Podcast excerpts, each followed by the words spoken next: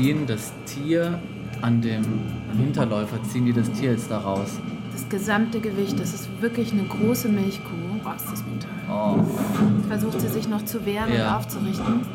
Oh. oh, und schlägt den Kopf auf die Ladefläche. Das ist illegal, das ist absolut verboten. Das ist eine Straftat. Willkommen zum Aufgedeckt-Podcast, dem investigativen Podcast von B R Recherche. Wir, das sind Jan Zimmermann und Eva Achinger, recherchieren seit Anfang des Jahres zum Thema Kühe, Tierhaltung, Milchwirtschaft. Klingt vielleicht komisch, über so einen langen Zeitraum zu Kühen und Milch zu recherchieren. Warum sich so lange mit diesem Thema beschäftigen? Aber was wir in diesen Monaten alles erlebt und vor allem gesehen haben, übertraf unsere kühnsten Vorstellungen. Zum Beispiel sind wir Tiertransportern in Deutschland und Frankreich gefolgt und mussten beobachten, wie Gesetze gebrochen werden, Kontrollen versagen und Tiere tagtäglich gequält werden. Die sind ganz eng, die stehen alle ganz eng an eng. Die haben wirklich nicht genügend Platz, um sich umzudrehen oder hinzulegen. Und wir haben illegale Machenschaften auf Bauernhöfen und in Schlachthäusern aufgedeckt. Hier sieht man, das Tier verdreht total die Augen. Ist halt eine extrem schmerzhafte Situation an der Schnauze. Das ist eines der empfindlichsten Teile des Tieres, sozusagen mit dem ganzen Gewicht dann da hochgeschleift zu werden. Also das ist die absolute Hölle für die Tiere. Die Milchwirtschaft hat eine Schattenseite. Tierschutzverstöße lassen sich entlang der gesamten Milchproduktion beobachten. Und das hat uns so sehr beschäftigt, dass der Café Olé in der Früh nicht mehr ganz so gut geschmeckt hat. Aber von vorne. Wir wollen euch die ganze Geschichte von unseren Recherchen unter dem Titel Blutige Milch erzählen, in vier Folgen. Eine Geschichte über das Leid von Tieren, kriminellen Netzwerken, das Versagen deutscher Ämter und Kontrollbehörden und über ein internationales, millionenschweres Geschäft. Angefangen hat alles mit einem großen Ordner. Darin Papiere und ja, Unterlagen, ein alles ein bisschen mit Blut verschmiert. Und eine Festplatte mit zehn Terabyte Videomaterial aus Schlachthäusern. zehn Terabyte. Der Inhalt über dreißig Tage Videoüberwachung à vierundzwanzig Stunden. Sowohl die Festplatte als auch den Ordner haben wir vom Verein Soko Tierschutz bekommen. Oh Gott, ein Sammelsurium von Ordnern. Boah, ist das viel. Mhm. Wenn du jetzt in einen reingehst. Boah, alter Schwede. Pro Ordner über hundertsiebzig Clips. Oh Gott. zweihundertvierundneunzig Clips. Da sind wir Tage beschäftigt. So, schauen wir mal. Was, was uns da erwartet. Ja. Ich fange einfach mal irgendwo an, oder? Mhm. Das Anbringen der Kamera. Mhm, jetzt geht's los.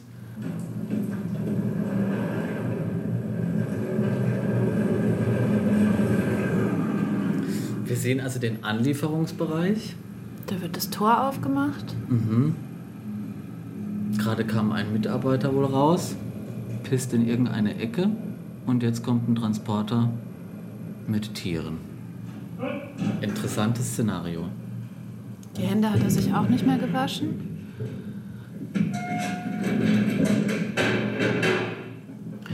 Also jetzt ist die Ladeklappe vom Transporter ja aufgegangen.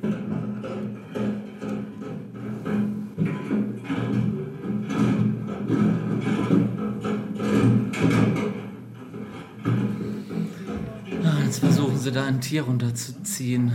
Eine Milchkuh, mhm. ziemlich stark abgemagert. Ja, Wahnsinn, siehst du hier die, die, die Knochen und das Gerippe?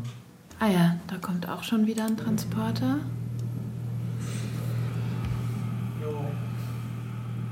Mit liegenden Tieren.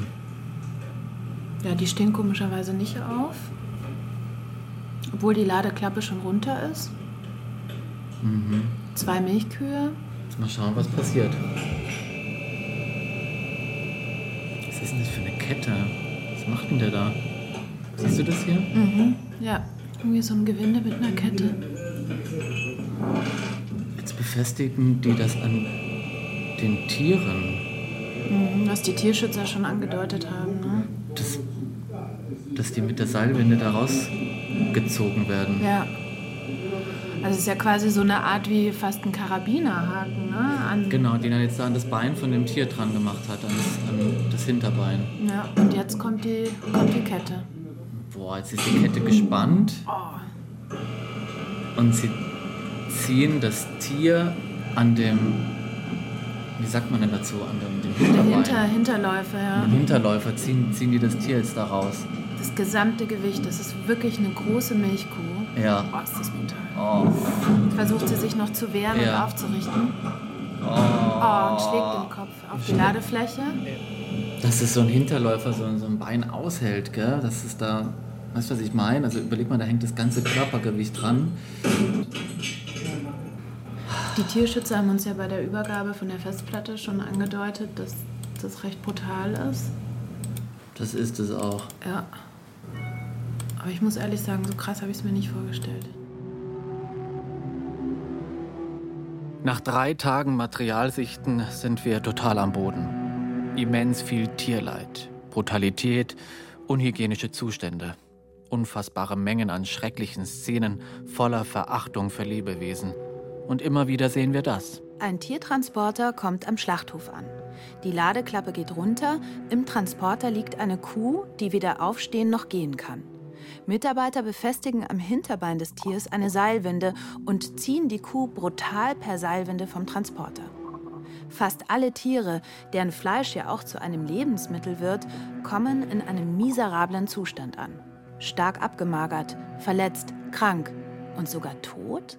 Es ist auch irgendwie dunkel, gell? Entweder ist es stockdunkel, ist es ja. Später Abend, nachts oder eben wieder früher Morgen. Es ist auf jeden Fall richtig finster draußen.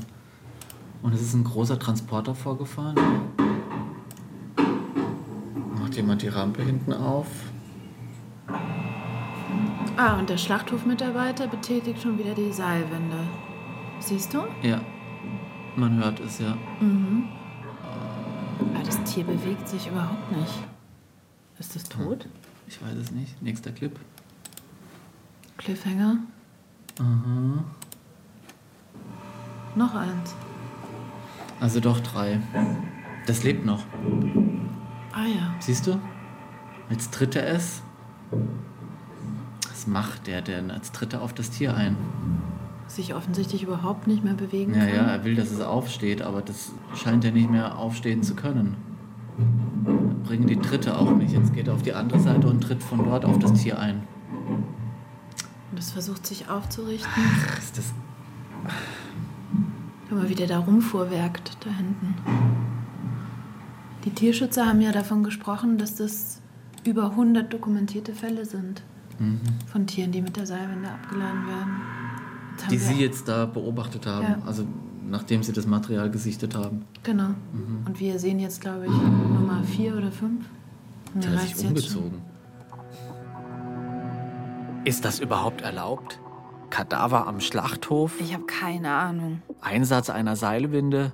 Mitarbeiter, die Tiere, die nicht mehr laufen können, schlagen, treten und mit Elektroschockern malträtieren? Bisher sind nur Ausschnitte dieser Videoaufnahmen veröffentlicht worden. Zum Beispiel aus dem Schlachthof Hohen Göhren in Sachsen-Anhalt. Im Fernsehen hat beispielsweise das A R D-Politikmagazin Fakt berichtet. Verstörende Bilder aus einem Schlachthof in Sachsen-Anhalt. In Anhängern werden Kühe angeliefert, die nicht mehr laufen können, herausgezogen mit einer Seilwinde. Viele Tiere sind abgemagert bis auf die Knochen. Immer wieder werden sie mit Elektroschockern malträtiert. Panische Fluchtversuche. Fakt veröffentlicht diese Aufnahmen zum ersten Mal, die die Organisation Soko Tierschutz zur Verfügung gestellt hat. Vergangene Woche wurde der Betrieb von den Behörden geschlossen. Ganz ähnliche Szenen, die die Tierschützer veröffentlicht haben, stammen aus einem Schlachthof im niedersächsischen Bad Iburg.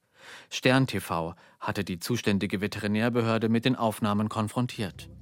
Die Bilder, die Sie gezeigt haben, zeigen erhebliche Tierschutzverstöße und machen mich betroffen. Nur fünf Stunden danach erhalten wir eine E-Mail vom Amt. Der Schlachthof erstmal stillgelegt. Beide Betriebe sind geschlossen worden. Das ist bekannt. Aber die Berichterstattung lässt noch viele Fragen offen. Und wir wollen genau diesen Fragen nachgehen. Ja, absolut. Erstens, werden die Verantwortlichen bestraft? Und wenn ja, wie? Müssen sie vor Gericht?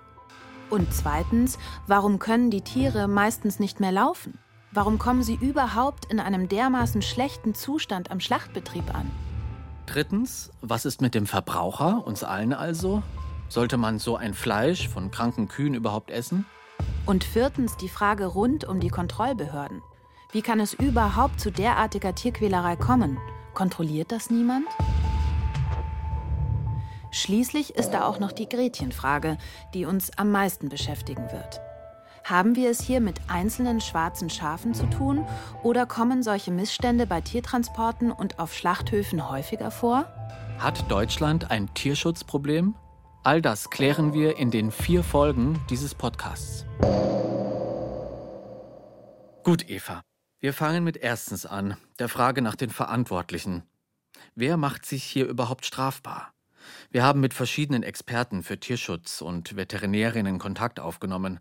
Eine große Runde, fünf Fachmänner und Fachfrauen, die uns während dieser Recherche mit Rat und Meinung zur Seite stehen. Wir zeigen Ihnen das Videomaterial. Also hier ist die Tierschutztransportverordnung betroffen und das Tierschutzgesetz. Also es ist gegen beides äh, verstoßen worden und die Konsequenzen sind unterschiedlich. Das ist illegal, das ist absolut verboten. Ein Tier, was nicht aus eigener Kraft laufen kann, ist nicht transportfähig. Das ist eine Straftat. Ja, das ist also eindeutig nach meinem Urteil ein Verstoß gegen Paragraph siebzehn Tierschutzgesetz. Denn äh, da wird sanktioniert, wenn jemand einem Tier erhebliche, wiederholte oder länger andauernde Leiden und Schmerzen zufügt. Und all das ist beim Verladen und beim Transport nach meiner Ansicht bei Beurteilung dieser Bilder gegeben. Das waren Karl Fiquet, der ehemalige Vorsitzende des Ausschusses für Tierschutz der Bundestierärztekammer, und die Veterinärin Ines Advena.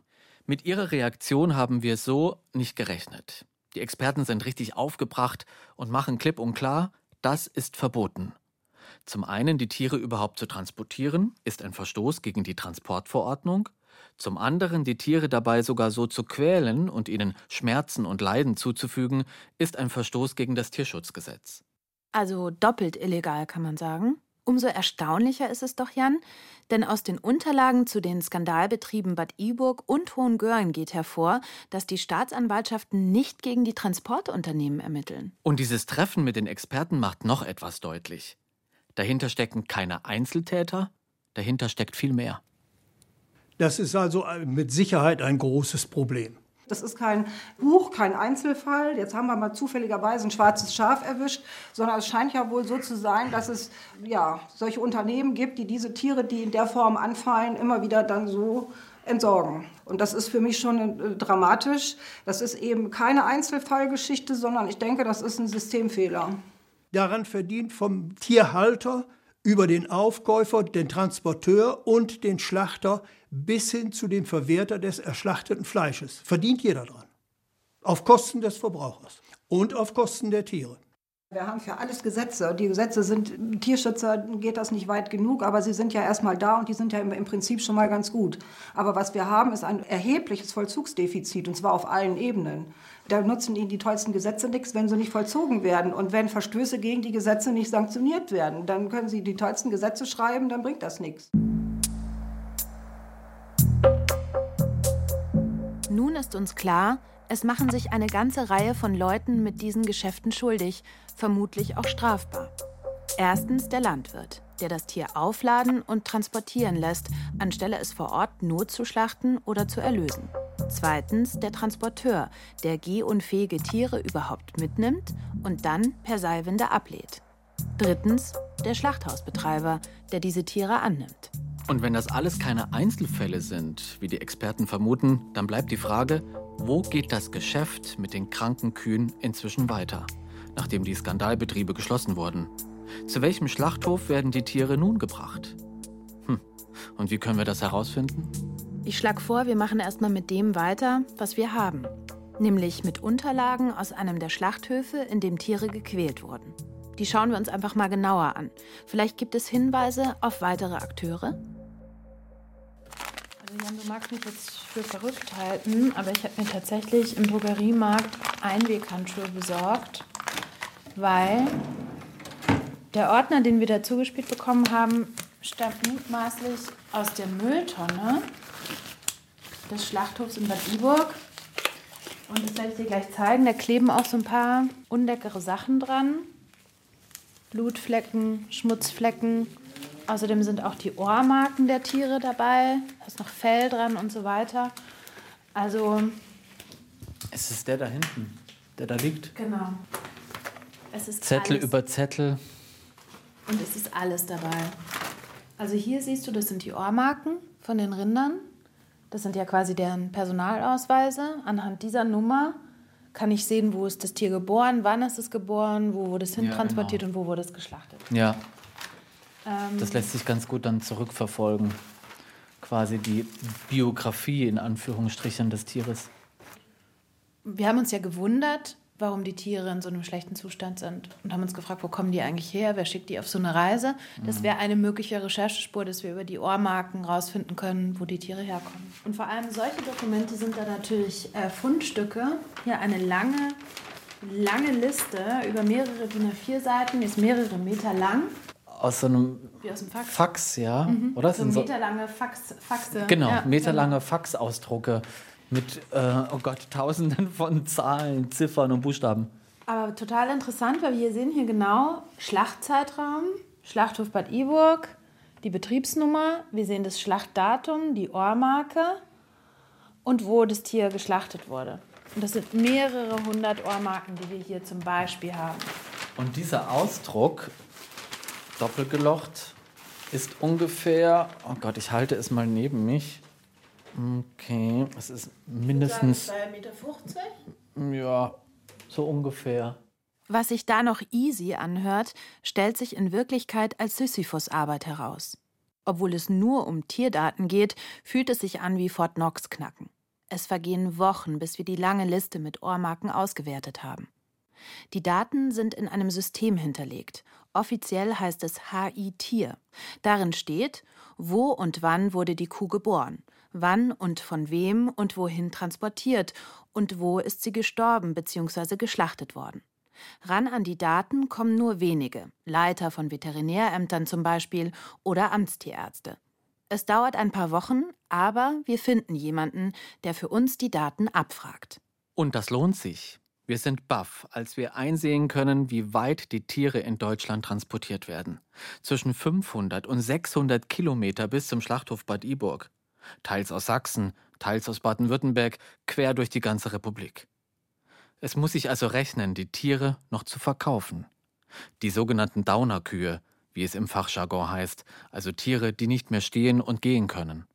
Und erst jetzt verstehen wir, was Friedrich Mühlen von der Organisation Soko Tierschutz gemeint hat, als er uns ganz am Anfang der Recherche die Festplatte mit den zehn Terabyte übergeben hat. Es gibt noch viele, viele dieser Schlachtbetriebe, häufig solche Landschlachtereien, der Metzger um die Ecke, der Schlachter des Vertrauens, die sich eben darauf spezialisiert haben, diese Tiere zu Geld zu machen, und die verdienen sehr viel Geld damit. Das ist sehr lukrativ. Die Landwirte geben die Tiere sehr preiswert ab, sind froh, wenn sie los sind. Wie ein Informant uns übermittelt hat aus einem Betrieb, so wird dann umgegangen, ah, Downer-Kuh will man nicht auf dem Betrieb haben, bloß weg damit. Also ich bin der Meinung, dass es ein flächendeckendes Phänomen gibt von organisierter Kriminalität gegen diese Downer-Kühe in Deutschland. Eine Rindermafia? Klingt verrückt. Aber unsere weiteren Recherchen werden zeigen, dass es nicht nur einzelne schwarze Schafe sind, die kranke Kühe noch zu Geld machen und ihr Fleisch verkaufen. Und vor allem, dass diejenigen, die es machen, oft nichts zu befürchten haben. In den Fällen, in denen wir das Videomaterial vorliegen haben, ist es besonders krass. Die Transportunternehmen sind klar und deutlich auf den Aufnahmen zu erkennen, samt Auto- bzw. Transporterkennzeichen. Und was hören wir von der zuständigen Staatsanwaltschaft? Ja, das ist eigentlich unglaublich. Ermittelt wird gegen die Betreiber, zum Teil gegen einzelne Schlachthofmitarbeiter und Veterinäre, die für Kontrollen zuständig sind. Aber weder gegen Transporteure noch gegen Landwirte laufen irgendwelche Ermittlungen. Warum nicht? Um das zu verstehen, verabreden wir uns in Mannheim. Ich bin in Mannheim und habe hier einen Termin in der Uni. Und die Mannheimer Uni, die ist im Mannheimer Schloss untergebracht. Ein riesiges Gebäude. Und die steht jetzt hier davor und es sieht alles sehr imposant aus. Barockstil, große Anlage hier auch drumherum. Und ja, jetzt gucke ich mal, dass ich den Professor Jens Bülte finde. Der hat den Lehrstuhl Strafrecht und Strafprozessrecht inne und mit dem bin ich verabredet. Der hat sich in der Vergangenheit schon oft mit Tierschutzthemen beschäftigt. Das Anliefern der Tiere in diesem Zustand und natürlich der Umgang mit den Tieren, ein Tier, das nicht mehr aufstehen kann, das darf man dann nicht mit Schlägen oder Elektroschock dazu bringen, dass es aufsteht, obwohl es gar nicht mehr kann. Und da gibt es auch Rechtsprechung, die ausdrücklich sagt, das ist Tierquälerei. Dennoch ermitteln die Staatsanwaltschaften oft nicht. Ich habe mir so etwa fünfzig Einstellungsbescheide von Staatsanwaltschaften mittlerweile angeschaut und würde sagen, dass in sechzig bis siebzig Prozent der Fälle nicht ausreichend ermittelt wird. Aus meiner Sicht fehlt es an Expertise, es fehlt an Zeit, es fehlt an Personal, sowohl auf Seiten der Staatsanwaltschaft als auch auf Seiten der Veterinäre.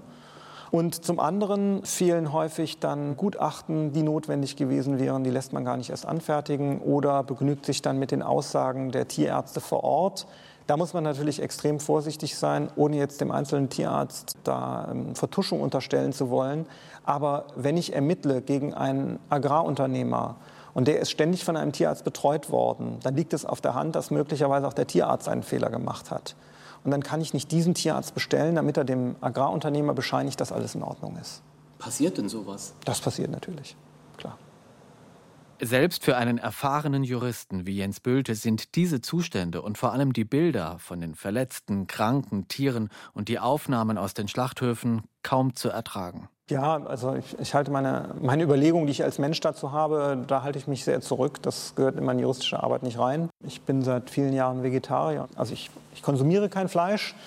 Deswegen versuche ich mich davon ein bisschen abzuschirmen, emotional, sonst kann ich die Arbeit auch nicht machen. Allein in den vergangenen zwei Jahren gab es zehn große Schlachthofskandale. Das Gespräch mit Jens Bülte bringt uns auf die Idee, den Stand der Ermittlungen in diesen Fällen zu erfragen. Bestätigen sich die Aussagen des Juristen? Die Anfragen bei den Staatsanwaltschaften ziehen sich über Wochen. Einige melden sich zeitnah, andere melden sich gar nicht, dann nachfragen, was los ist, warum kommt keine Antwort. Da, wo eine Antwort kommt, fehlen wichtige Informationen. Mit manchen Staatsanwaltschaften geht es hin und her, bis dann nach vier Wochen endlich alle wichtigen Informationen vorliegen. Das Ergebnis? In allen Fällen ziehen sich die Ermittlungen hin, über Monate. Bisher keine Verurteilungen, so der Stand im April. Interessant ist zudem, in fast allen Fällen wurden die Ermittlungen von Tier- oder Umweltschützern angestoßen, durch deren Anzeigen. Behörden, also die für die Kontrollen zuständigen Ämter und deren Kontrolleure, spielen kaum eine Rolle. Im Gegenteil, in mehreren Fällen wird sogar gegen kontrollierende Tierärzte ermittelt, weil sie bei Tierschutzverstößen nicht eingeschritten sind. Ah, okay. Eine neue Signalnachricht von den Tierschützern. Ah ja, jetzt schreiben sie: Wir kennen vier weitere Schlachthöfe, die die kaputten Tiere annehmen. Aha. Wie viele? Vier weitere, schreibt er. Überrascht mich ehrlich gesagt jetzt auch. Ich habe eher damit gerechnet, wenn die sich melden, dass sie vielleicht einen haben. Ja. Circa eine Woche später geht es dann Schlag auf Schlag. Wir sollen nach Niedersachsen kommen, in die Nähe von Stade. So, schau mal, Eva. Ich habe hier ein Foto geschickt bekommen. Schau mal. Das ist ein Google Maps Foto mit einer Standortmarkierung und hier sollen wir hinkommen. Sieht aus wie ein Industriegebiet oder sowas? Ja, genau, hier Tankstelle, Supermarkt und hier auf dem Parkplatz treffen wir uns, ja. Und wann? Hm, spät, was schreibt er? Nach zweiundzwanzig Uhr. Ja, damit es schon dunkel ist und nicht mehr so viel los ist. Ja, damit wir hoffentlich nicht erkannt werden, das wird der Grund sein. Abenddämmerung in Hamburg. Von hier aus starten wir mit dem Kamerateam nach Stade in Niedersachsen. Wir nehmen eine Landstraße entlang der Elbe. Auf der einen Seite der große Fluss, auf der anderen Seite viele rote Backsteinhäuser und Bauernhöfe. Wir fahren mitten durch das sogenannte Alte Land, ein großes Anbaugebiet für Obst und Gemüse. Nach circa eineinhalb Stunden sind wir da. Inzwischen ist es draußen dunkel. In Stade suchen wir das Gewerbegebiet, wo Tierschützer Friedrich Mühlen vom Verein Soko Tierschutz auf uns wartet. Zwischen Tankstelle und großem Supermarkt parken wir. Ich sehe ihn nicht, und du? Es ist wahnsinnig kalt. Und besonders der Wind ist so eisig. Jetzt sind wir am Parkplatz von Aldi gegenüber der Jet-Tankstelle, wo wir verabredet sind. Da vorne ist aber ein Auto, die Rücklichter. Da schauen wir jetzt mal hin. Jetzt geht's los. In der nächsten Folge unseres Aufgedeckt-Podcasts Blutige Milch. Das ist, wo wir die blauen Lichter sehen. Das ist der Hauptschlachtraum. Das sind erhebliche Leiden und Schmerzen, die die Tiere dort durchmachen. Und in Folge zwei erklären wir euch auch, was die vielen kranken Kühe und das damit verbundene Tierleid mit der Milch im Supermarkt zu tun haben. Blutige Milch, ein Podcast von Jan Zimmermann und Eva Achinger. Redaktion Pia Dangelmeier und Verena Nierle. Sounddesign Dagmar Petrus und Christoph Brandner. Zuständig für die Technik Anja Beusterin, Peter Preuß und Fabian Zweck. Eine Produktion von B R Recherche, B R Data, Bayerischer Rundfunk zweitausendneunzehn.